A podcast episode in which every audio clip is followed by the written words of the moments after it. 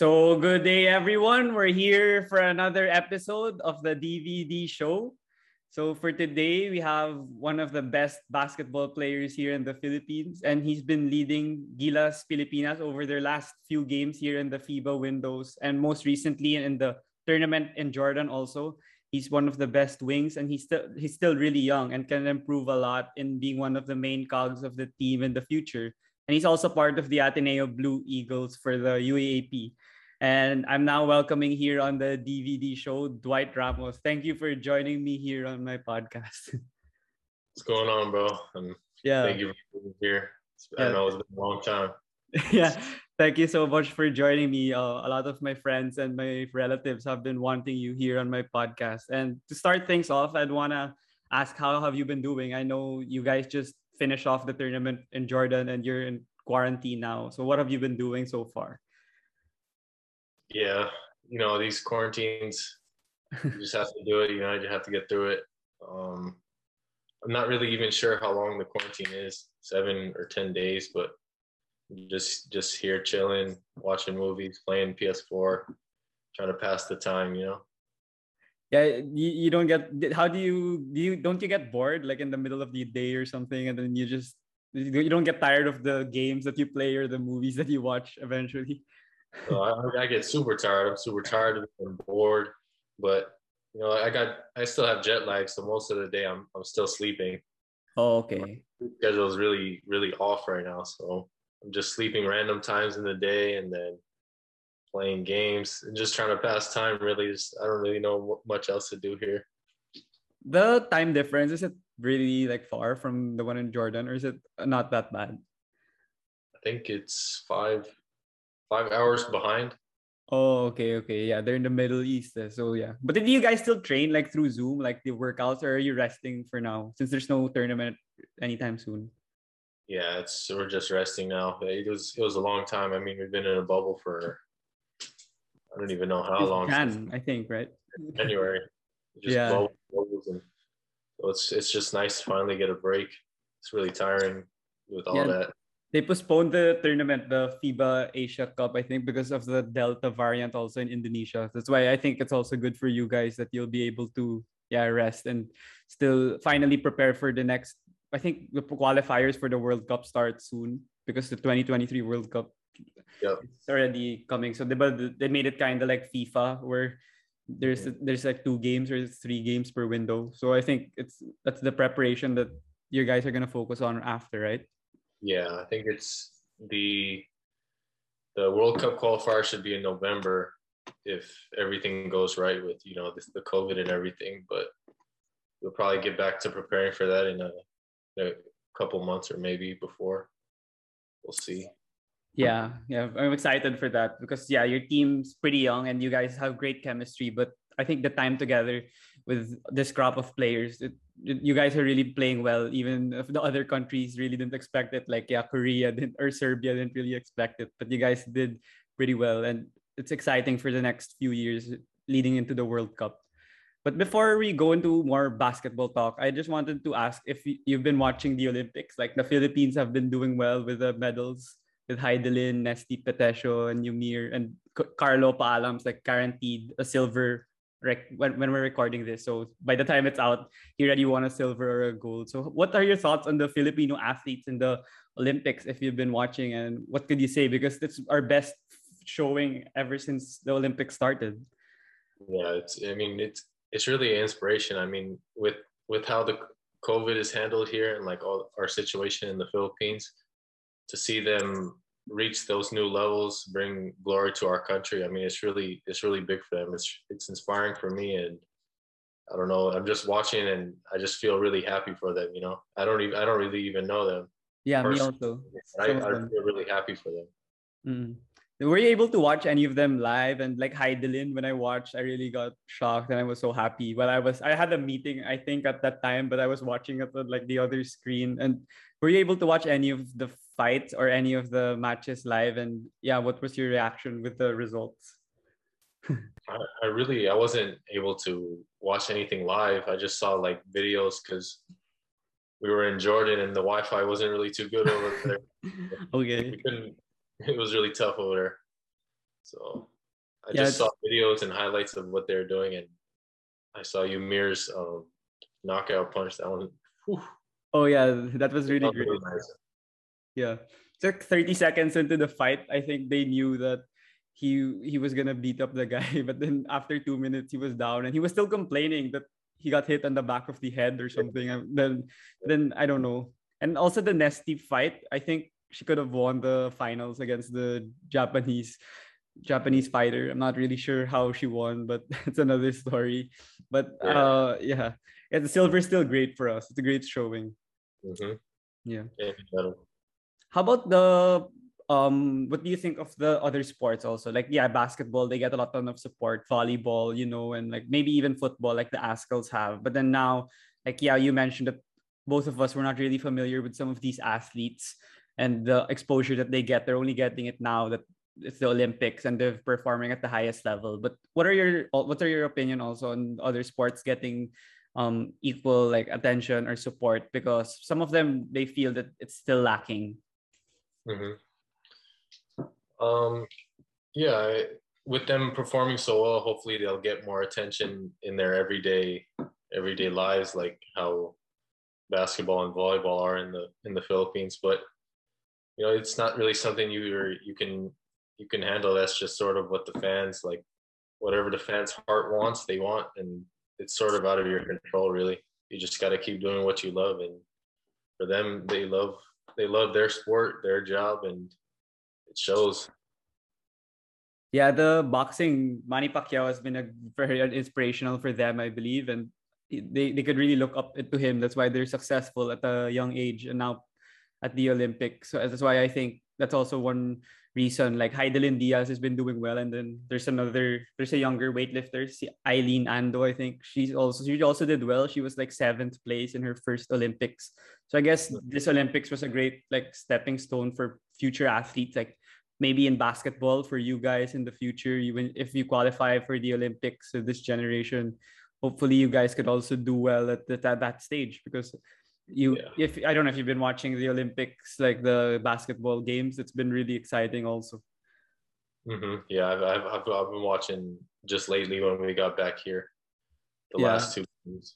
Um, you the USA, Australia, and Slovenia, France. I watched both of those. Yeah, what are your thoughts on the international game? Because for instance, the NBA they had a, NBA players they had a hard time from Team USA to adjust. They lost the the warm up matches in, in Las Vegas, and then here in uh, Japan they lost to um what do you call this France by seven. But then they were able to adjust already, and still they haven't lost ever since. Except maybe in the gold medal match. I hope I'm not really cheering for them. I want France to win, honestly. But what have you? What are your thoughts on the game? Because yeah, they've changed their uh, game plan and their playing style, and you could see from Slovenia like these players aren't NBA players, and from France also, but they play really well compared, even if they're compared to NBA players. Yeah, for the USA team, for me, I think it's just um, you know they're they're used to thinking they're the best in the world, and when you're playing against someone that is defending the country on their chest, you know they play a little differently. They they play with a little more heart than you know someone that just coming in thinking it should be easy for them. So I think that's kind of what happened in their warm up games, thinking the USA teams in the past just breezed by everybody. Mhm. So you know the, the level of competition sort of evening out around the world, and I think that's just sort of what happened to them. But once their chemistry started going together, you know, it's still really hard for to, for anybody to beat the the American team. Yeah, personally, what do you enjoy more? Do you enjoy like the European style of play, like how Luka plays, Jokic, and all those players, or do you enjoy the American style of play, like how like KD play and uh, Booker and all those players? Um, you know, when when I'm watching as a fan, you know, you really like to see Yeah. like the Americans and their their nice highlight plays and everything. But Mhm. I think personally, when I'm when I'm playing, I would prefer to play in a more of a European style of team where it's more team based and not so much isolation stuff. So that's sort of my my feelings towards that. Yeah, I, I really like the USA team if they're able to play together. Like in the last two games against Spain and Australia, you could see the cutting. There are a lot of cutting and off the ball movement, but that weren't present against France. They were all standing around and waiting for Lillard or Booker or KD to make their own play. But then now there's more off the ball movement, and I enjoy that more. Like for for instance, Slovenia. Like I don't know all their players except maybe Luka and Zoran Dragic. But then if you watch them play, they play so well together. I mean, everything starts with Luka, but then the, their systems put in place and they've been working on it for how many years. And when I watch it, I really have that vision that hopefully, since Coach Tab's trying to implement the European also style of play for you guys, that you guys will be that fun to watch also and that and that high level of play in the next two years in the World Cup, maybe, hopefully, because we're hosting it also. Yeah, I hope so. Yeah. Hopefully everything keeps progressing right and we could put on a good showing when the World Cup comes. Yeah, but then moving on to the Jordan tournament, like I've I watched a few games, like even some of the the time of the games were at like 2 a.m. I still watched like against Tunisia, I think the exciting one, and I didn't get to watch the sem- semifinals one against Jordan. I think Jordan, Jordan, yeah, and you guys uh, reintegrated the uh, Thirdy Dave Ray Suerte, Matt uh, like I think some of the other guys that weren't part of the OQT and the FIBA Asia Cup qualifiers. How was the whole experience in Jordan? And even if yeah, you only got fourth place, how was it for you? Yeah, I think it was just more of like a practice and training for us. Uh, we only had four days of practice before we left there with all the new guys, and we were trying a new offense out there, and it was just really testing, seeing things. Because at this point, like nothing's really set in stone with the team and with our with our offenses, defenses. So really, it was more of like a a training ground for us. And you know, there was a lot of things we took away from that, and we learned from it. And it was really a good experience playing over there. Yeah, how about the new offense that you mentioned? What were what were the new schemes that he's Coach Tab's been trying to implement for future competitions? Mm, I think it was sort of just just testing out like more these these ball screen stuff, ball screen offenses. so we were just trying trying a new trying a new offense that we put in for like less than a week, and we were trying it out. And so I think we got we got some good film on on what we were doing there, and hopefully we can learn from that and you know make some adjustments going into the World Cup qualifiers. Yeah, hopefully, hopefully, because that's been really a great preparation for you guys, and we're hosting it in 2023, and hopefully, we really do a better showing than the 2019 one where we I, we, we didn't actually win a game at I think on the tournament. But yeah, you mentioned that you guys learned a lot from your opponents and the games with the experiments. Like I I noticed that because I watched the first game against Egypt and I thought you guys were more talented or you guys had more players, but then I was kind of noticing that you were trying things out, maybe new rotations also, and the new combinations of players. Since yes, the Thirdy they're there, they weren't in the previous games, so I think it's also a great training ground for you guys. But from your opponents, what did you learn the most, like personally, or maybe also as a team? What did you guys learn that you could really improve on from the film and yeah, the observations of the coaches and you guys? Um, I think just we're still young and we're playing against grown men, and so they, they're a little more physical than us, and so we're just by playing more of those games, you start to get a feel of you know what you can do, what you can do, and what you can't do. We're like where it's a foul and not not really off, not really a foul, but so I think you just learn little little things like that as you play more games and you know just working on our physicality and speed of our our play and then just taking taking those things and trying to make us better when we uh, join up again together in the next bubble. Yeah. Um. What, uh, watching the last two games where you guys lost to Tunisia and Jordan, the battle for third and the semis game. I think in Instagram there were a lot of videos that there were controversial calls, and they, the hoop junkie. I think they were reposting some of them, and I follow them. I think you follow them also on IG and I saw it. So how did you guys um still continue playing despite the um unfortunate calls or the unfortunate instances wherein you really couldn't control it anymore with the calls and some of the other things happening. I think so. Coach Shandy and someone Carl, I think, was complaining in one of the last out of bounds plays because he, they were giving it to Jordan, and it was so obvious that it was off them. So how did you guys still keep your mindset in the game despite all these other stuff happening on the side?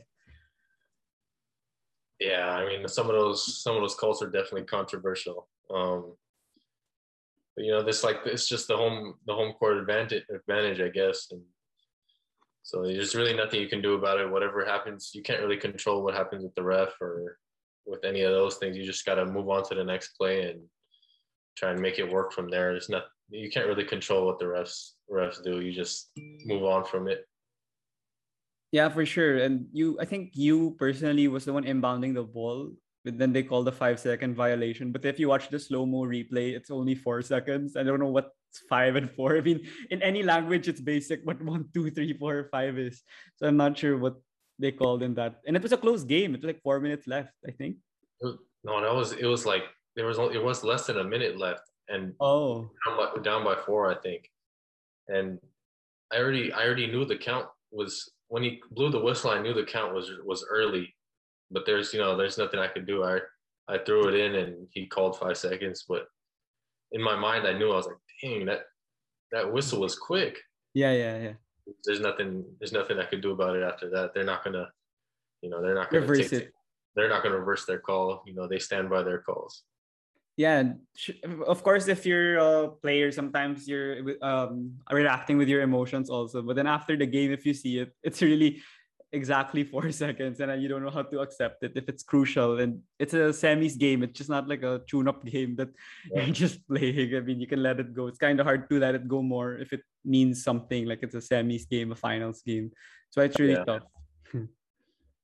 but then but then for you since yeah you guys got more players back you were more healthy and coach tab was trying a lot of new things that you guys felt that you could improve on for the next windows how about the really good things that was flourishing for you guys in the tournament? Like you made, I think, seven or eight threes in one game, just for instance. But for you, you and you as a player and as a team, what did you really like about the team in Jordan? Um, I, I think it just it was it just showed like how we battled. There's a lot of instances where you know we're playing against the home court advantage. We're playing against these grown men, and it's like there's a lot of things that we we we try and learn from. I'm just you know I'm happy with how our team is is taking in the experience, and you know no one's really sitting there negative. We're all positive and thinking how we can improve, and I think that's just the best thing about playing with everybody. That's why I love it so much being on the team. Yeah, I think it's really great that despite the pandemic, you guys are getting the reps because in 2020 there were barely any games. I think you played two games in Bahrain and then pre-pandemic you played one game in against Indonesia. It's kind of tough, and you really need the experience to play against top level competition in order to still improve because it's really different in practice and when you play games against various countries that play various styles.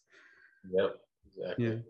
But then before moving on to more Gilas talk and the other games like the ones here in the Philippines with Korea and the games that you weren't able to play against Serbia and Dominican Republic, it's good to talk about like your childhood or upbringing and where you came from because you didn't grow up here in the Philippines. You grew up in the United States. And I wanted to know more about your upbringing and childhood. And was basketball your first love already as a young child, or did you do other activities like art or other sports or like theater? I don't know, anything.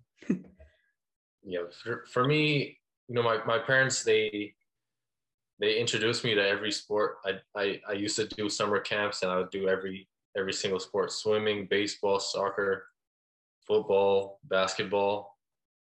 And really the one that just stuck with me the most was was basketball. You know, I, I would right when I come home from school, I would go drop my bag in, inside the house and, yeah. and grab the basketball, start playing outside, and then during birth my birthdays, Christmas, I, the only two things I would ask for was either new basketball shoes or a new basketball.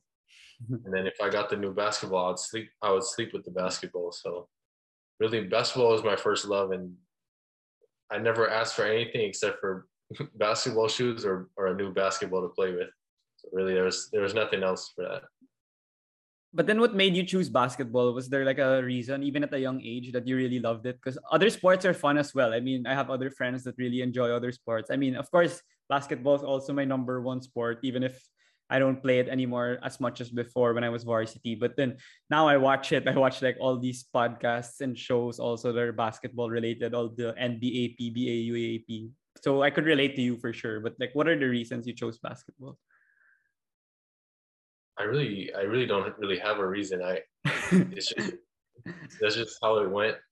You know, like I, I was growing up, I just really loved playing basketball. Like in front of the house, me and my brother would play until until it was nighttime, and then our parents would get home and ask us if we did our homework. But you know, we were, we just been playing the whole day since we got home, and I don't know, it just really stuck with me that I just I really loved playing basketball since I was young. How old were you at the time? Around what, seven maybe or younger? I started playing basketball when I was like five years old. Oh, okay, that's even younger. Because I played like yeah, around six, maybe like six or seven, like uh, legit one, like not like the ones at home, that home only, like shooting in a small hoop. I would play like in the clinic, basketball clinic around like six or seven. That's why it's pretty young also. But then for you, since you tried a lot of sports, like your parents made you try a lot of sports, what could you say is the advantage of also trying out a lot of these sports and maybe you could apply also pretend you chose one sport already but then you tried out the others what could you apply from those others that you could you could apply to that one sport you chose yeah i think it's really big introducing for uh you know to a, introducing yourself to every sport because i remember i used i used to have like knee pains and then i my parents had me join swimming the swim team and I don't know somehow the swim team like strengthened my legs and yeah. my knees never hurt anymore.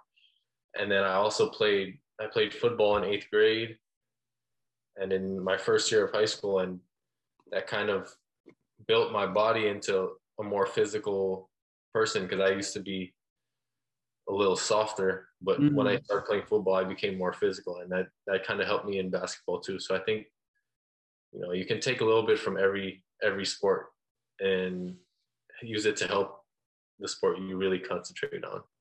Yeah, that's really great. And I think they could also teach a lot of lessons. Like I think sports is a great way to teach some, you know, values or virtues that you want to teach your children. And I want to ask your take also on that because for me, like maybe that's why my parents made me try basketball also. It's just that I liked it already. So I didn't really try other sports anymore, like some other children children. But then for you, what are your thoughts on the parents making children try sports because yeah like the values of hard work discipline and fortitude grit all these other uh, virtues that you want to teach your children like you can't just tell them by talking to them they'll be like what do you mean? Like you need to do it like have an example. But then in sports it's the best teacher also in terms of the virtues. What's your thoughts on that? Yeah i i, I 100% agree with it because i have so many instances in where like I remember I was playing football in eighth grade, and you know I was I was so tired practicing every day, and you know football, you just hitting each other with pads and helmets, and know my body was so bruised up and sore, and I was like, I asked my parents one time like, can I just skip practice today? Can you just tell them I'm sick? But you know they they told me I have to finish what I started, and you know I joined the team. I wanted to play this, and so they they still made me go to that practice and you know it's just a, a life lesson going through like there's times where you don't want to you don't want to work you don't want to do these things but you know sometimes you just really have to do it and then you know it, it all paid off made me a better person a better player and you know there's there's lots of instances like that like you know i remember in middle school I, I got cut from the basketball team then the next year lost 20 pounds i made the team and then you know every year i started improving like that and so there's lots of things that you can take away from sports. It's not just the actual sport. It's like the life, the life lessons in that too.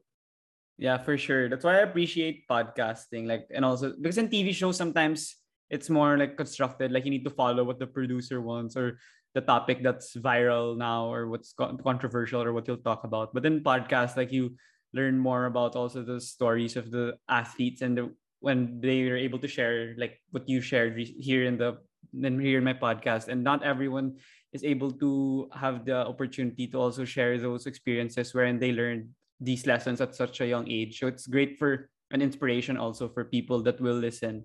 Because yeah what, what you were like in middle school that was pretty young but then it was already imparted in you to I don't have that life lesson at now. Even at a older even when you're older you still be able to apply what you learned in middle school. And maybe if you weren't in sports you never know if you would have learned that at a young age.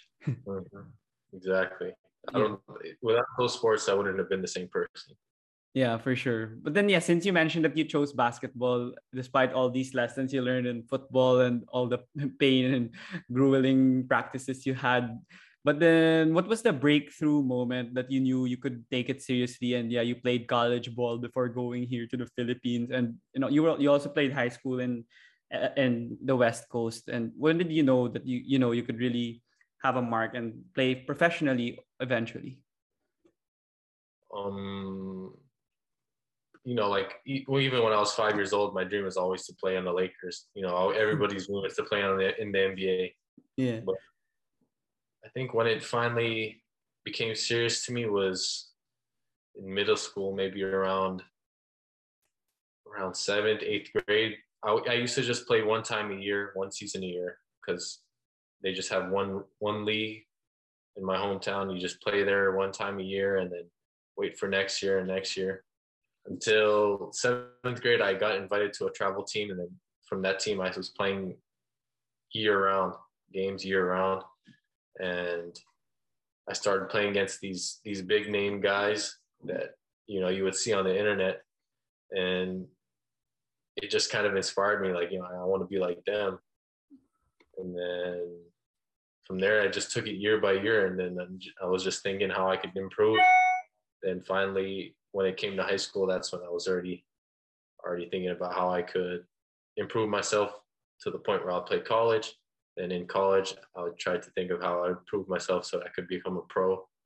And so I just took it one step at a time. I didn't really look too far ahead. Yeah, and your st- stint in the um in the US, you played in Cal State Fullerton for two years, I think, and then you went to Cal State Pomona for one year, and it was kind of tough for you because I think you didn't get that much minutes compared to like what you get here in the Philippines with Gilas. I think you haven't played in Ateneo, but then you'll get a lot of minutes there as well. So how what was the great learning experiences that you could share here on the podcast? Maybe because yeah, you didn't get a lot of minutes or the opportunities that you really wanted. Because I know that we all know that you have the talent and the skills to really excel at the co- collegiate level, even in the United States. But then sometimes it's really the fit and the system and the opportunity also that will really uh, propel you to be successful. So unfortunately, I didn't get that many minutes in those colleges. But how was it for you? What what did you learn a lot from it? Yeah, I'm, I learned mostly stuff about myself, like working hard, even when things aren't really going my way. There's things that I couldn't control at the schools, you know, like coaches' decisions. Yeah, those ones. Um, just those playing time, those things are not really too much in my control. It's just if I go in, I try and do my best. If I don't, you know, I'll use the time to get better. Um, I remember games where I, I wouldn't play. We'd end at 10:30. I would get in my car and drive to the gym and start working out. Um, just there's those things like that. I didn't let it. I didn't let it bother me too much. I wasn't playing but I inside in myself I knew like I, I could be playing and you know I, I need to get better. Even if I'm not playing, I'll find a way to get better. So that's really how I took my experience there in the States. I tried to learn from the players, from what the coaches were saying, but I wasn't like negative or sour towards anybody yeah. there yeah. just because I wasn't playing. I just I just found other ways to to get better yeah that's a great optimistic view that others should really have like especially now in the pandemic a lot of people are sad and they feel like their dreams are cut short because it's like mm-hmm. almost what two years already one and a half years so your dreams you like you didn't you don't have the opportunity to try to achieve it because there's no face-to-face interaction with other people because it's kind of tough to still try to achieve some things you want in life in a virtual setup but then yeah to have an optimistic view and still seeing the seeing the opportunity to still grow and evolve like how, how you had is a great mindset to have. But then i'm interested if there was one like day or one story that you were really down and you overcame that overcame that uh, feeling or those emotions and still continued to play. Was there a story that you could share in those down times that you had? And how would you inspire others to continue still pursuing their dreams? Yeah definitely definitely I, those experiences came for me in the states. Um, at my colleges there was so many times where i felt like you know i should be playing. Mm-hmm. and, you know i was upset but you know, i would go home talk to my parents and they would always tell me you know take the best out of the situation. Just learn from the learn from what the coaches are telling me. Um, and then learn from what the players that are playing learn from them so it was mostly a learning experience for me. And you know I, I just i remembered so many times where i wouldn't play in the game. And then either the same night or early the next morning i was in the gym working out already trying to catch up. So i just felt like since i wasn't playing it i really had to try extra hard to catch up to everyone. And i didn't really let it keep me down. I wasn't playing. I wasn't just like oh i'm a bench player i'm not going to let it sink into my head that I'm just going to stay four years, sit on the bench, and they'll be fine with me. You know, I was I wasn't happy with that. I wasn't content, and so I I really worked I really worked hard to get to where where I was, and I think that's something that everyone don't don't let things get keep you down. You know, you go, there's always a way to to rise back up, and I think that's just how I how I did it. Me being here with this new opportunity, I sort of you know I, I worked hard to be here, even if my opportunities in the in the states weren't you know the flashiest. I still you know i was still working. I was still working hard to get here. Yeah for sure. That's really inspiring for any athlete. Like now you have a lot of followers and fans like for sure. Like when i followed you on instagram before you you didn't have you only had the I don't know how many thousands now it's like 150k and you it's a really great inspiration for Filipinos because a lot of Filipinos now look up to you especially with those great games that you had these previous windows. And it's really great that people could learn from you through your interviews and through your play also on the court. So it's all, not only through basketball but also life that all the stuff you went through it's not easy. And now now where you are being one of the great players here in the country that people should still could, still get and you know learn from you and all your experiences in the states. Yeah exactly. But then already got a chance. Yeah for sure. But but but, but then yeah eventually decided to move here to the philippines in 2019 i think around that, uh, that those that year. What was the decision like? Was it like a long process? Because i heard from enzo flojo i think he guested on my podcast like a few weeks back and he mentioned since under 16 gilas i believe they were trying to recruit you already. And then you mentioned or coach tab mentions in previous inter- interviews that he was he's been trying to recruit you for years already. But then yeah your dream was to play in division 1 and you and play in the NBA but then for for that's why you still didn't go to Ateneo yet. But then eventually you decided to go after how many years? And what was the decision like? Was it like um did it take how many weeks how many months that you were like okay like you told your parents that i want to go to the philippines already. How is it like? Um that that was sort of you know i was i wasn't happy at my at the division two school. I wasn't happy there and mm-hmm. i was looking for a new a new situation for me. And my brother was graduating high school. He was looking for something too. And so we we kind of planned it together to go to the because it's hard for just one of us to go to the Philippines. We both of us have never been there before. Yeah. And so we decided that it would be best if we both went.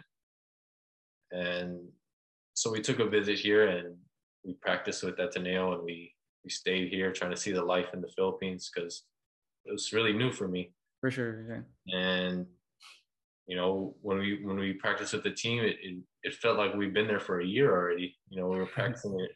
Everybody was so nice to us, and it wasn't just that like that fake nice that you know they're trying to trying to get us here. They really like they were really nice, and mm. yeah, and so we just we fell in love with the team, the school, and that was that was it. You know, we're just here now. Yeah, you were in this. You were in the states for uh for like your whole life. So was there any other school though that tried to recruit you? It just Ateneo? I mean, even earlier, not just in 2019, like even before that, were there other schools that tried, but you didn't really um want to yet? Yeah, I mean, in out of high school, I think there were some other schools. Um, I can't really remember. We had some dinners with the other schools, you know, trying to get to know everybody, know the coaches and stuff. But Ateneo and Coach Tab were the ones that stood out in high mm-hmm. school from the Philippines. And even after all those, after three years of me playing in the States, you know, they still wanted me. And so I think that just said a lot about them. And that's why we, that's why my decision was to go to Ateneo.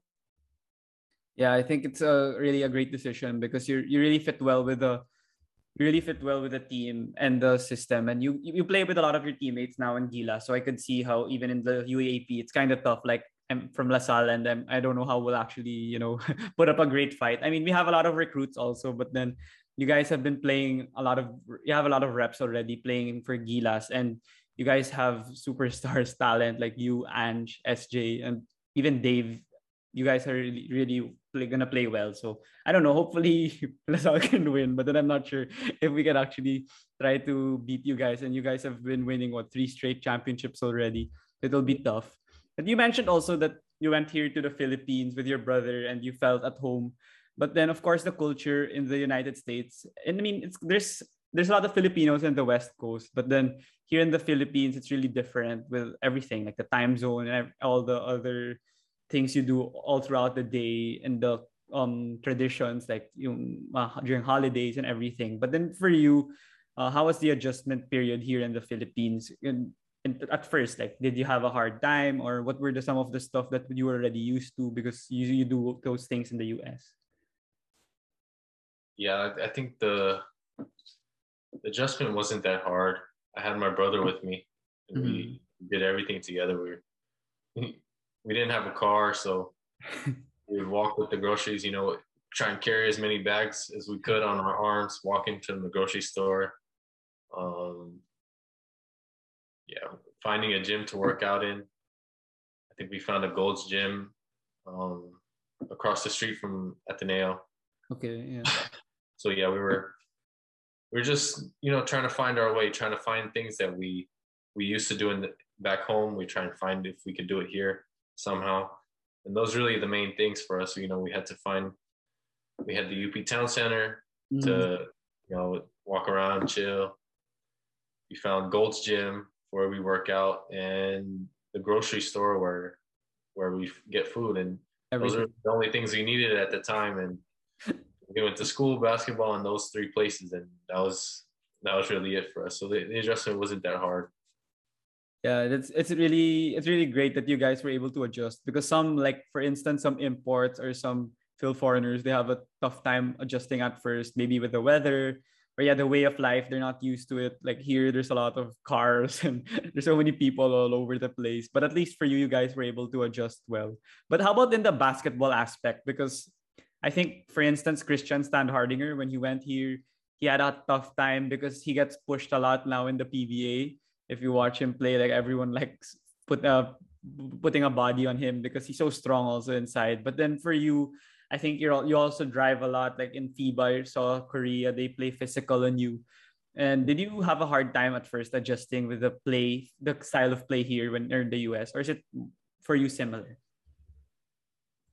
Um, it is a little different because in the US they try and play, they try and officiate the game so that it'll be a high scoring game. Mm-hmm. A lot of offense, less defense. So, you know, when you learn to play defense there, you learn that, you know, you can just stay in front. You don't really use your hands too much because you don't want to get a foul.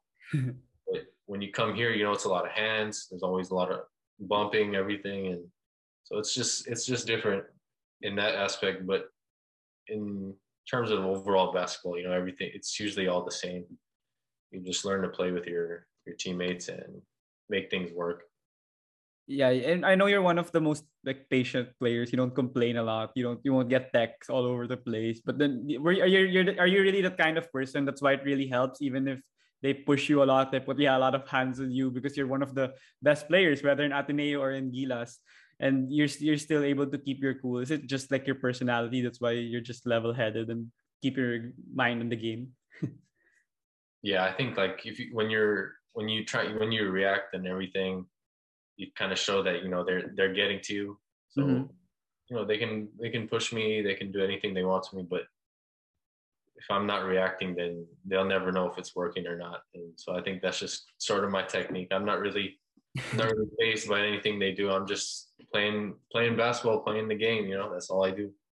Yeah. How about your observation on the um crowd or like the fans, the, the way the fans love basketball here? I mean, in the US, there's a lot of basketball fans also, but then I know some of the collegiate games, there's not like 20,000 people, 10,000 people in MOA or Araneta like here. But then when you watch like your Ateneo, I bet when you watch some of the games, you got surprised with this amount of people that watch the games or even outside like the when they're when you're in the mall maybe with Thirdy or some of your other teammates people ask for pictures but like in the us it wasn't like that or even you now people were gonna ask for autographs or pictures. But then it's a pandemic that's why i'm not really sure if people could go near you when you're in public. But then when you were still not playing for the philippines and you were yeah still visiting and you were um, playing maybe for team b what were your thoughts on what were your initial thoughts with the crowd and how the filipinos love basketball so much?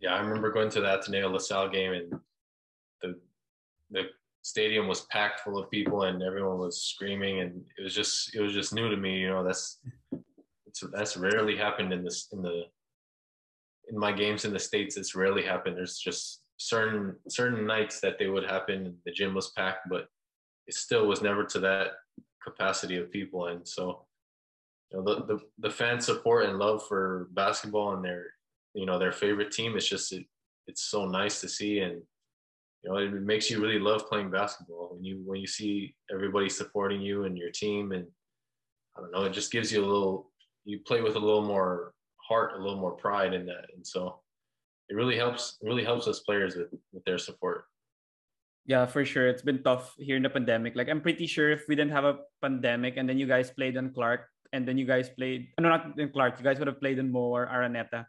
It would have helped more than the games against Korea, especially after the when the coach said you guys were he, you guys were lucky after the game winner of SJ. I'm pretty sure like in the second game people would have booed or something. It's like the Filipinos are always like that when it comes to uh other countries or other teams insulting or saying those words. So I think it really helps. And also now you could see like the resilience of the Filipinos in terms of uh, the Olympics. You could see how the boxers you mentioned Eumir a while ago and how he was able to show resilience in some of his fights and still like beat up the guy and knock him out. So I think those are some um, traits that Filipinos really portray that you could that you love also here in the country. Yeah, but then you mentioned that um yeah there is not a lot of games in 2020. It's kind of tough for you guys, but you played in Indonesia. That's the first game I found out about you because I really didn't see you play in the US and Yeah. Division One or Division Two. But then in Indonesia, like people wrote articles that you were what you were a great all around player. You were the one who's going to replace Thirdy, and you some people said yeah you were even better than Thirdy. But then in that Indonesia game, what how was your whole experience playing with CJ Perez, Kiefer, Troy Rosario, Pog- RR Pogoy, all these PBA players, and you were you also made an impact with your hustle. I remember you guys you got a lot of offensive rebounds and layups also in that game. Mhm. yeah at that point i you know i was new to the team i was new to the philippines still and Mm. so i wasn't out there trying to you know inject myself too hard i was just there to try and compliment my teammates as best as i could um, those guys have been there longer than me and um, i was just playing there trying to get them the ball in the right places you know do the little things get some steals some rebounds make some passes for them. And so, uh, yeah, I, the first game was more of a just trying to get into the the flow of the national team. Yeah. I wasn't too hard trying to, Hmm. You know, force myself there. And so that's just kind of how it went. I went with the flow and tried to complement everybody the best I could. Yeah, from a fan's point of view, I also see that you're a really good, great team player. Like sometimes, maybe if you were like a Russell Westbrook or someone who's high, high volume, but not like I don't know if you could be high volume, high efficiency, but then for you, you really just play in the team concept. And you mentioned in the first game that you were you were really buying in also and like adjusting to playing with these professional players. But where did you get that mentality of always being selfless and playing in a team concept? Because people like you, like superstars, not all the superstars in the world in their respective sports have that same mindset. Mm-hmm. Um, yeah, that's it's that started when I was young. You know, I played on teams where um, there was we had superstars, teams where I was the superstar, and Yeah. you know we were, we would lose games, and my my dad would always you know talk to me in the car, and when we were, after we lost, he was like, yeah, you, know, you can't you can't do it yourself. This, this basketball is a team game, and so like there were so many times where he would tell me that, and it finally finally got to me that you know like you win as a team, you lose as a team. So that's kind of my mentality with that. Yeah, I've, I've a lot of the stories you've been uh, mentioning also um, involve your parents and how they taught you. So it's really great to also hear from the audience that the support system is very important in those, especially here. Like, yeah, when you're losing, when you're down because of yeah, you you don't get a lot of minutes or you play and play well. It's but then if they're there to give you advice and give you the optimistic point of view and the positive and give you positive vibes it will really help in the future like now you, you're mentioning that now even at here in the philippines and they're not really here to like watch you and you're, you're still performing at a high level and buying into the team concept even if you could easily take what 20 shots a game 25 shots a game if you really wanted to Yeah. yeah and then yeah there was a pandemic and then there was no games but then now finally we, we played in bahrain after how many months of not having any basketball and then you had a perfect game where you didn't miss any shot and you got and then the other game uh Javi played well Calvin Oftana I think and you also played pretty decent but the first game was when everyone was like wow Dwight's this good and he doesn't even miss. When's he gonna miss? How was that whole experience in Bahrain playing with Yawan um Kobe and uh, Balti and all these other players after how many months of just what training alone and I don't know what you guys were doing having you were in a bubble maybe for a few months You know, that that time I think we only had 10 days, 10 days of practice before we had to leave. oh okay days yeah Yeah, it was that that game was just was just a lucky game. I mean, I don't know how many times you'll play a game and you you won't miss a shot. You know, it's just something that you know it rarely happens. And so, I mean, I guess it was just lucky. Luckily for me, it happened on the first the first game where mm-hmm. you know sort of surprised everybody. But you know, I was just you know that's all you do. It's just every shot is just a regular shot, and so it's it's not really so much a big deal for me. And you know, we won won by a lot, and so I think that's that was what was more happy. I didn't even know it was a perfect game until the post game interview, and the guy said that I didn't miss, but I did, I really didn't know. Yeah, but then what impressed you the most with that team? And you mentioned that you guys, I thought you trained for at least a month or two, but then I forgot that you only trained for 10 days. And what impressed you the most with the team because of how you got, how well you guys played, not individually only, but yeah, as a team, even if you, you're all from different schools here in the Philippines. Yeah, all we're all different schools. You know, everyone has like everyone's used to being the guy on their team, and so we all came together, a bunch of college guys playing against the professional Thailand team, and I think some people, you know, were scared that we might lose because it's college versus pro team, but we Mhm. came out there and we won by a lot, and so I think it was pretty. It was a pretty nice showing towards the future of our our players here in the Philippines. We continue to improve, and we're you know we're just college kids right now, but we'll we're continuing to improve, and hopefully we can be at the top of Asia pretty soon, and then make some noise on the world level.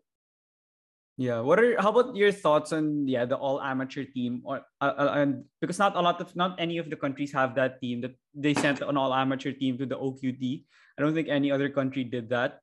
But then in the future, I think Coach Tab said that he's open to having PBA players also in the on the team, but they need to have themselves acclimated like with a few months of training because they ju- just can't like put uh, put themselves there and they don't know the system and then they'll play uh, high high high leverage games with you guys that are really acclimated with the system because it's gonna be messy for sure.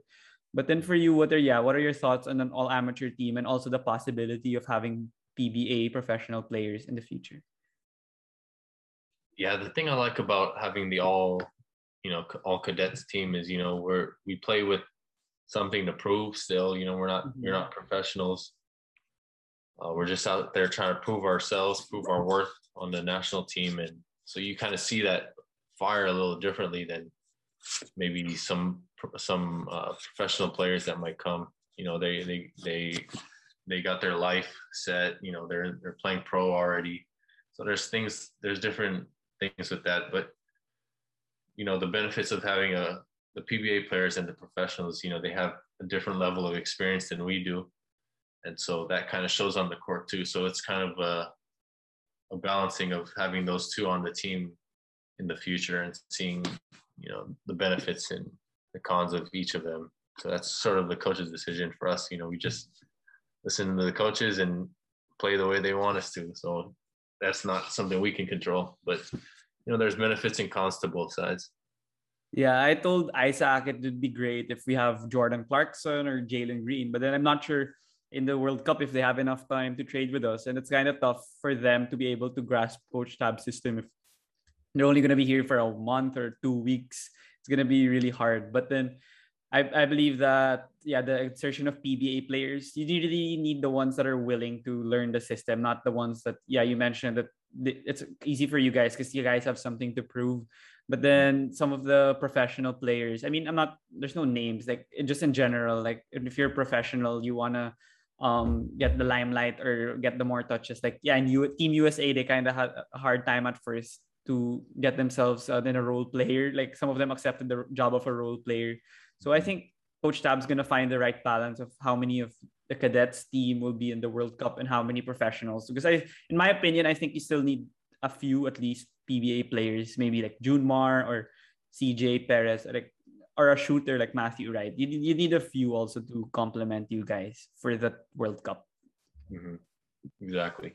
Yeah, but then you moving on to the Korea game and Indonesia game, like yeah, the restrictions were uh, eased and you guys were able to train longer in Calamba for this. And I think it was moved because it was supposed to be on Feb. Then I, they moved it and then it was supposed to be here, then at Doha, then back here.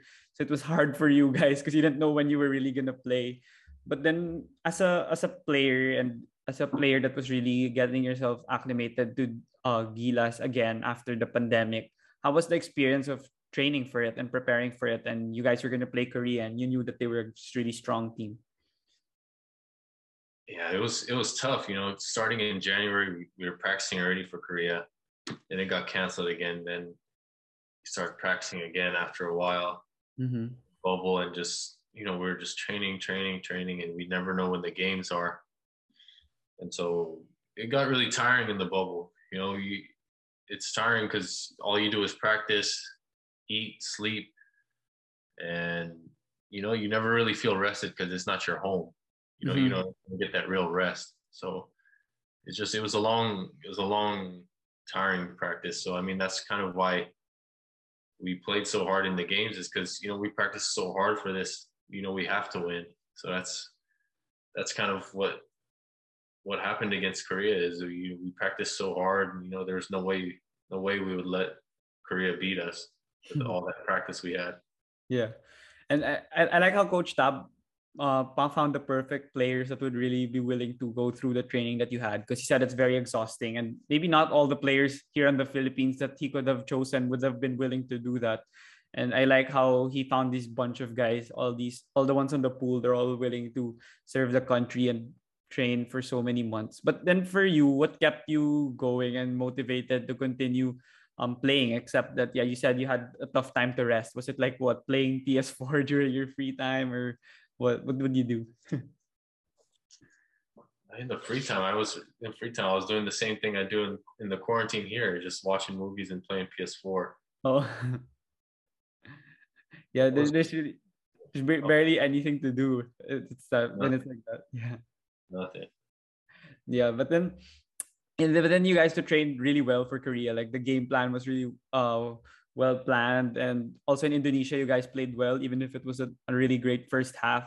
But based from those three games, for you um as a person, what did what do you really like about the whole team, the performance, and you guys didn't lose. Uh, in yeah, in the Korea games, though, you guys didn't play well, like in the first half and the of the first game. But in the second half, you guys really played well, especially you in the second half of the second game. You really played a great all around game. So, what's your observation of the whole performance of the team?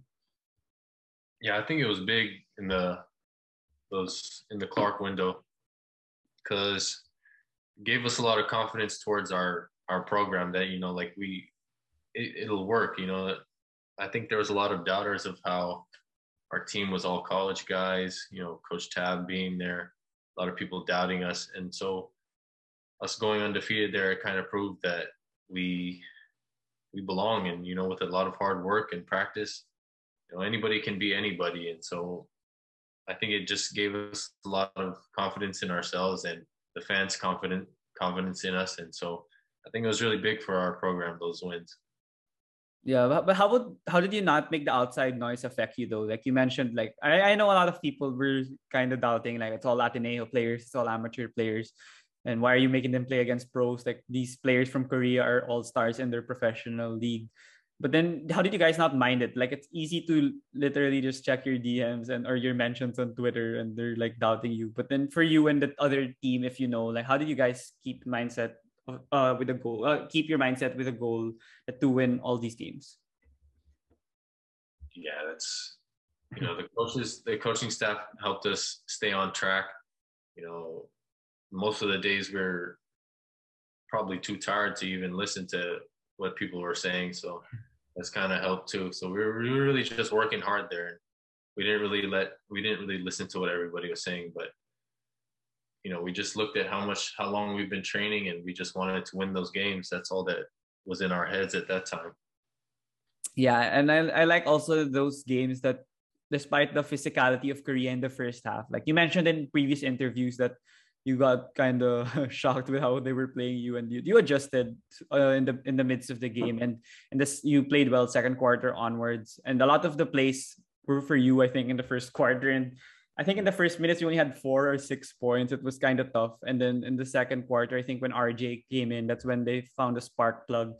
But then you still played well the whole game. And in the end game I like your decision making also of passing it to SJ I think that was in the play I think he was not even one of the options. But then you had the high basketball IQ of being able to pass it to him and he converted with a game winner. But I wanted to ask like how do you develop that IQ of basketball IQ? Not everyone has that of passing it to the perfect play, even if it's not the play perfect pass at the perfect time. And then also, yeah, being uh having that IQ of still driving the ball even if you play physical. I think you got a lot of free throw attempts in that game, if I remember correctly. Yeah yeah, most of the time, how I learned basketball was what, back in college in the states. Really, I learned basketball the most there because I wasn't playing basketball, so the, the only thing I could do was watch the video of how our team was playing. So I was watching videos after the games. You know, I was trying to I was trying to find that was one of those ways where I learned how to get better. And I was watching a lot of video, a lot of film. And then, you know, I had a year under Coach Tab already at that point. Mm-hmm team B, I was learning, and so it's just it was just it's just a long process. It's not something that comes overnight. You just really have to study basketball and really work at it, and so it, it comes with hard work. It's the same thing as the physical side of basketball. There's the mental side of basketball, which is probably even more important than your physical work. Yeah, that that's I agree with. I like the one you were saying that you watch a lot of film because JJ Redick in his podcast he mentioned that he mentions that he feels some of the young guys now in the NBA they just play and they don't watch film as much as his generation and they really put uh, a lot of time and effort in watching film like in league pass when they don't have a game it's on and they're watching a lot of games so they could watch their opponents and how they play but then you mentioned yeah it's very important to watch yourself and critique yourself also and in order to improve. And so i guess that's why you're also one of the players that have high basketball iq here especially here in the philippines. And you never know when you'll use it. Like in that game winner you're not going to be like oh i need to have high basketball iq because i'm going to have a game winner where i'm the one who's going to give the assist. So i think yeah it's really a great process to develop that you you have been doing well so far. Mm-hmm. yeah but then you there was a unfortunate part that you didn't get to play in the oqt and for me, I didn't, of course, I didn't see that you were injured in the second Korea game, but then Coach Tab said that that's where you got injured. And what was the whole process like of the injury, like from the when you felt it, and then all throughout the process? Like you didn't play in China already, and then but you still flew to Serbia because there was you thought there was a chance that you, they thought also that there was a chance you were gonna play. So what was the whole process like from the beginning until like when the games were already gonna start and you couldn't play? Yeah, it was. There was like a. It was in the first the first Korea game where I felt a little something in my leg. Oh, But after the game, I, I was like, you know, maybe it's just I'm just sore. You know, I haven't played mm. it. It's my first game in a while. I'm probably just sore. Then I went on and went on and play. It was it was still there, but it wasn't really anything bothering me that much. Then in the last three minutes of the second Korea game, I felt something, you know, kind of kind of go in, in my leg, and so I was like, it was it was pretty painful. But you know, there was only three minutes left. The game was close, so I was like, all right, you just got to finish this game out. And then that night, you know, we were celebrating. It was still sore for me. And then when I, after we were done celebrating everything, I went to my room and I couldn't, I couldn't sleep. Like it was just aching so bad. And then I couldn't, I was trying to lay on my side sleeping and it was just aching. The next morning, it was really hard for me to walk. And then, you know, I was just taking it day by day from then. And the China game came, I couldn't play yet. And then, you know, there wasn't really much time in between the games, yeah. the games and then flying to Serbia. So I didn't have much time to recover. And, you know, they, they brought me on the trip still. And I, in Serbia, you know, it just didn't get better. I couldn't control it, but I was just there sitting and watching them play. But, you know, I wanted to play as, as bad as I could. It's just, I, I really couldn't.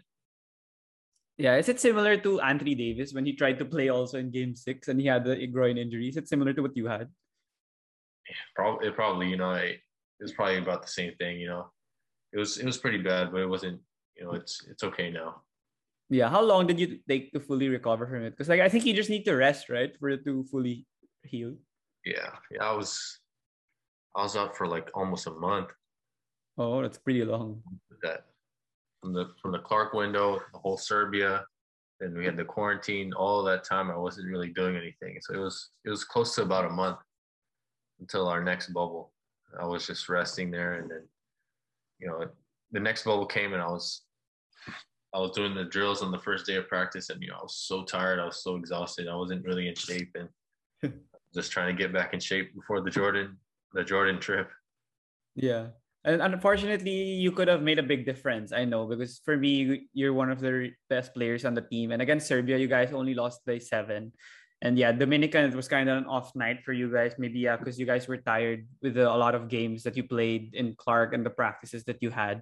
But what were the observations that you had from a yeah from a fan or like from an observer's point of view since you weren't able to play in both of those games but then i saw a lot of positive things also like jordan heading was a shooter and i thought you guys I thought you guys had a weakness in shooting, and then Jordan was like making all these threes in both those games. He was your leading scorer, and against Serbia, I saw Ange and Kai um, playing well against Boban, and they were play- limiting him. Even if he had 25, it wasn't easy 25 points. And then you guys played well. Like Mi- Milos Teodosic didn't really had his have his best game, I think. And Serbia didn't have a really great shooting game also against us. But then for you, what did you really like about the performance that you know you, you could you could see a bright future ahead? Yeah, I was watching. You know, I was I was really happy for those guys. You know, they're fighting no matter what. They're you know we're just college guys playing against world class t- t- uh, talent there in Serbia and Dominican Republic, and they they really fought. I mean, both the games were the Serbia game was close until the end. Dominican was you know close for a half, and you know it just showed that they they have a lot of fight, and we we have potential to be up there as well if we can just keep improving and you know learn from everything and I don't know, it was really it was really promising to see the future of our basketball team there. They really showed a lot. Yeah, and then one of you, one uh one question I'd like to ask is how your play some of your teammates maybe they're not as popular as you or Kai or Ange.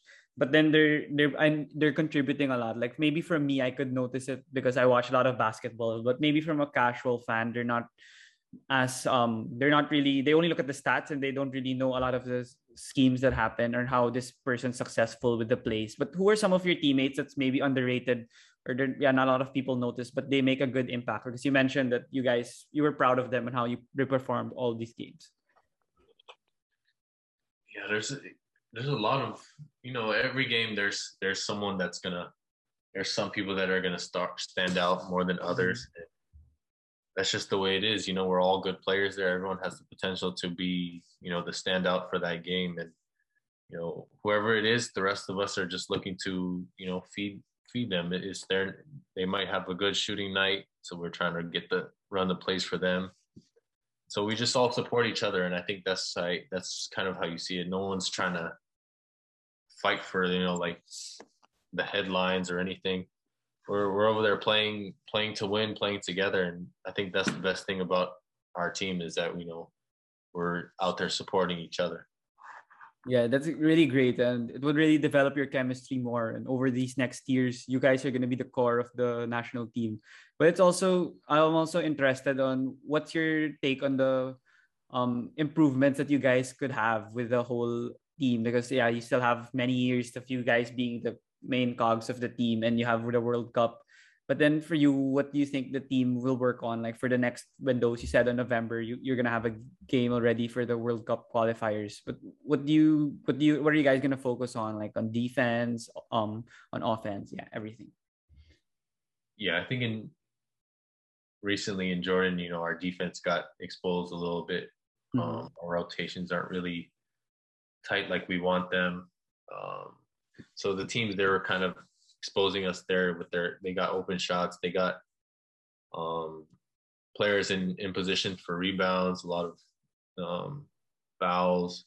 You know, there was just things that we got exposed on in, on the defensive end. I think that's something we really need to focus on because that's sort of what we take pride in as a defensive team. You know, we want to we want to keep our opponents at a lower score, and so definitely we need to uh, tighten up our defense going forward. I think that's probably going to be the main thing we focus on in the bubble.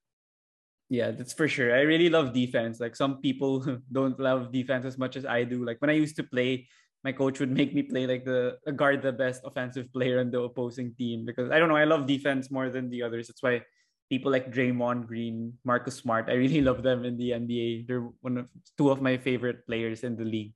But uh, one uh, one other thing that I'd want to ask is also your future. What do, do you plan? Yeah, you're gonna play in Ateneo, I think, for two years. You think you can play for two years, right? For Ateneo. Yeah, yeah you, can, you can play for two years in Ateneo. And what, what what's your future? Like, what are your long term goals, short term and long term goals for your basketball career?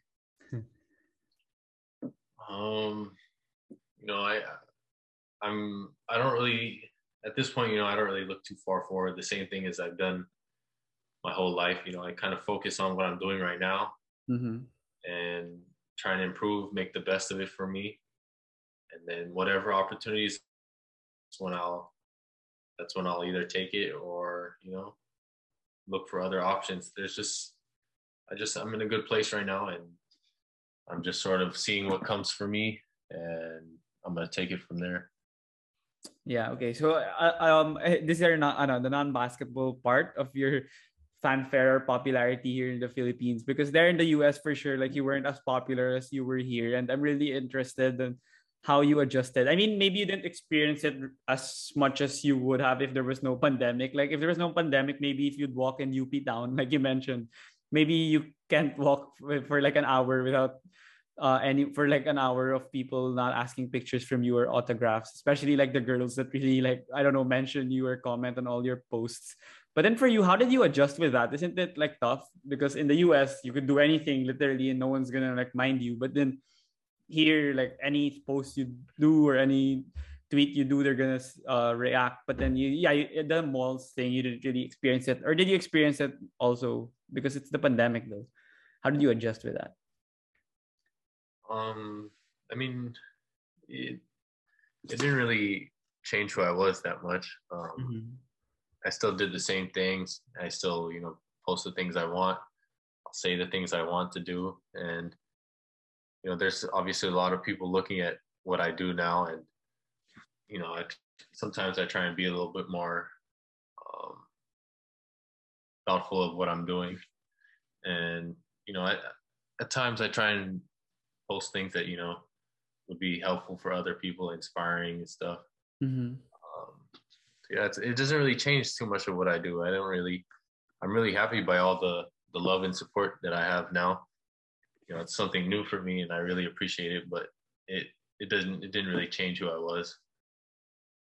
Yeah, I like that personality of yours because it's like you remain humble. Like for instance, June Mar, he's like a six-time MVP and he gets all the accolades and attention, but then he doesn't really change who he was when he was not an MVP. And I really like that part of you also because I I follow you on social media and I think I see how you are and how um accommodating also you are with the fans. Like you sometimes reply on their stuff or you like their comments and also on twitter and stuff like that. And for for you um do you ever get affected with how the fans um treat you? Like um yeah the way they comment or the way they um mention you on twitter? Because some people they get affected with the stuff that fans say um I, you know i don't i don't really get too affected about it because you know some some people's opinions are are just their opinions of me. And mm-hmm. i i just when it's when it's positive things you know I, I, appreciate the positive things.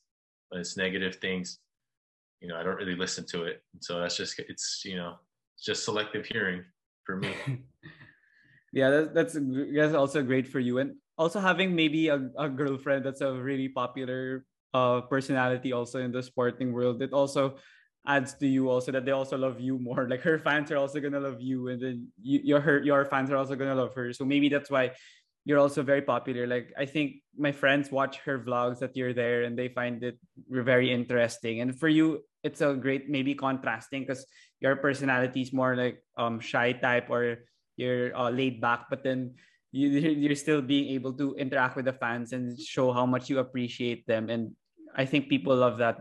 I heard from my friends that they find it funny also that you the way you act in the vlogs of Kianna. yeah, at first, you know, I was shy with doing those vlogs and stuff. You know, I was like, you know, I told her, you know, that's not me, that's not my personality. But then I started doing more and more with her, and you know, I started enjoying it. It started becoming fun for me too. So, you know, it's it's pretty fun for me interacting with with the fans and like if whatever they want to see, you know, maybe we'll do it. But it's it's become kind of fun for me to do. Yeah, but then in the malls, like the one I mentioned earlier, do the people really go to you? Because now it's the pandemic, so I think that's when you started getting popular. So do they still go to you, or they have some respect now because you have the pandemic? I some people, you know, some people take pictures and stuff, but I don't really mind or anything. Oh, okay. So you, you still allow them? Mm-hmm.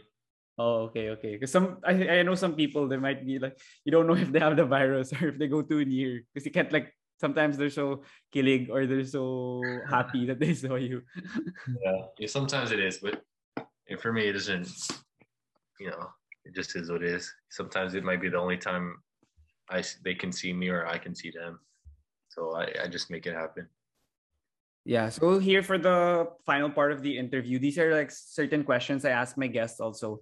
And I'm I have a feeling you know one of this because of the NBA bubble and you watch a lot of NBA that um the players were very vocal and um they were telling all the people how to vote with their uh, uh George Floyd movement also and with the Joe Biden uh, Trump elections, and they were able to help and educate people on how to vote. But and here in the Philippines, um, I'm not sure if you noticed that a lot of the athletes are not as vocal compared to the ones in the NBA bubble or even others like Megan Rapinoe and the, all the other like Colin Ka- Kaepernick.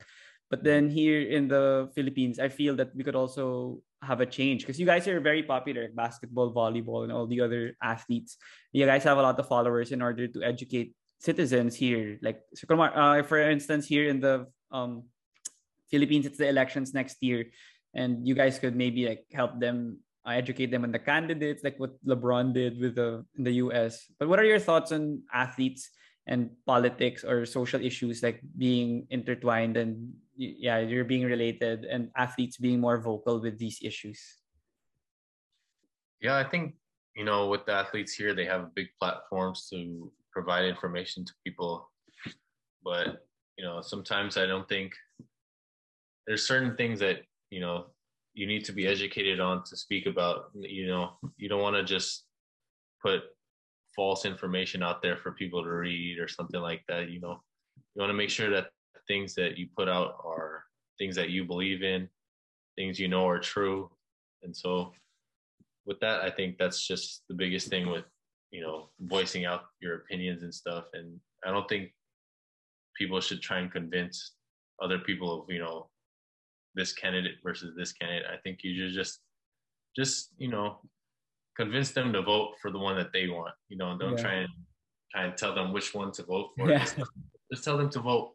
Yeah, you know, that's, it's that sort of thing. I think, you know, not too not too demanding with the the things that you put out there, but you know, use your your social media, your platform to educate and help people there. Yeah for sure. That will be great. It will be great help. But then i also realized that I also heard from other guests that our culture is very different uh, from the Americans. That's why maybe they're more vocal than us in terms of those issues. Like we're more laid back. I mean, it's not like we're not educated. I mean, we know what's going on, but then we really just rather not post it, or we rather keep it to ourselves or only our friends and relatives. So maybe that's maybe something we could improve on also, and hopefully it all we become a better country also. And like now in the pandemic, we've been back to square one. We're back to ECQ, and I don't know. It was like this in March 2020. So hopefully, a lot of things change. Definitely. I mean, the pandemic definitely opened opened a lot of people's eyes. You know, the Philippines, you know, it's not really in a good place right now with how they handled the COVID pandemic. But hopefully, this um, brings us to better a better future. Learning from this experience bring us to a better future in the Philippines. Yeah. Oh yeah, I have one more question before the two fun questions that I normally ask my guests that I just remembered because yeah, you guys played in the you guys played a lot during the pandemic like in 2021 in the bubble and what could you advise for the people that are really down or pessimistic with the whole with their mental health or with the way that yeah their dreams they don't have a way to achieve it and what could you tell them to remain positive and still have a high hopes and continuing to achieve their dream, even if they're like my age at 21 or even younger. Mm-hmm. Yeah, it's it's definitely hard. I know because there was times when I was in my condo alone. My my brother went back to the states. I was just there alone. I didn't know what was going to happen. You know, I didn't play in college in the states. I'm not going to play in college here in the Philippines because of this pandemic. That's what things were going in my head, you know, and like you start to really doubt yourself, doubt you get anxious about those things. But I think you just gotta you just gotta pray pray to God and you know just have a belief system, a support system that that helps you and um, you just keep your mind on on what's important and stay on track. You know, maybe you maybe there's certain players that can't play basketball right now. The college players, for example, you know they they can't play basketball right now, but you know they can still work out. They can still get their body in shape as if they were going to play t- tomorrow you know they can still you can still work hard. And then when that opportunity and time finally comes you just got to make sure you're ready for it you know. Opportunity plus pe- preparation equals success yeah that's a great quote that people can end up with this interview and hopefully they could apply it even if non-athletes or people that don't really watch sports but then if they see this interview they could apply it to their own careers. So for the final two questions these are just for fun and one of it is if you had opportunity to have dinner with five people dead or alive who would you choose? Kobe bryant um drake. Kobe bryant drake probably um, LeBron. Two more. Oh, Brian Drake, LeBron, probably Michael Jordan. I'm a basketball. I'm a basketball fan. It's mostly basketball guys. Yeah, that's fine. that's you know that's the four I could think of. I can't really think of anybody else. Okay. So for the final question, and I mentioned that I've been doing this podcast for 30 plus episodes and I've had a lot of great guests so far. And you're you're one of them that to add to the list that people have been requesting for for so long. And who would you suggest I should guest here on the DVD show? Like it doesn't need to be basketball players. It could be like any from any sport because I tackle any sport also. And who do you think would have a great story, or who do you think would be a have a who do you think I could have a great conversation with?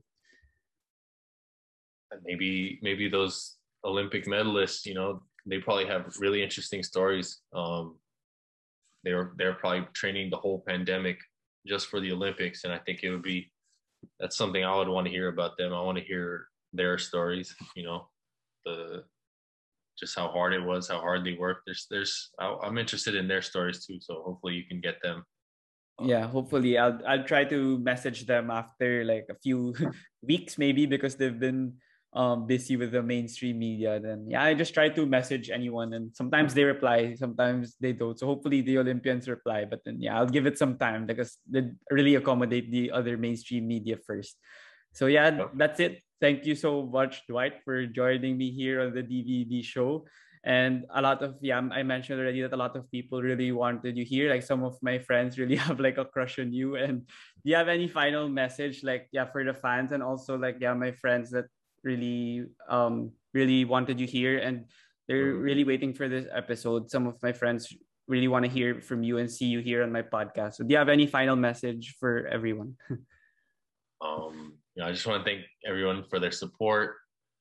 Um, i know it's really hard right now with the pandemic and all the situation here in the philippines but you know things get better. Um, just stay safe out there stay sane and you know let's just pray for a better future yeah. So is it okay before you go if we could take a picture? Yeah. Yeah, I'll just take it. Wait, sorry. One, two, three. Okay, thank you so much again, Dwight, for joining me here on the DVD show. And yeah, hopefully my hopefully everyone enjoys this episode and stay safe out there in quarantine. Thanks, bro. Thanks, bro. Thanks for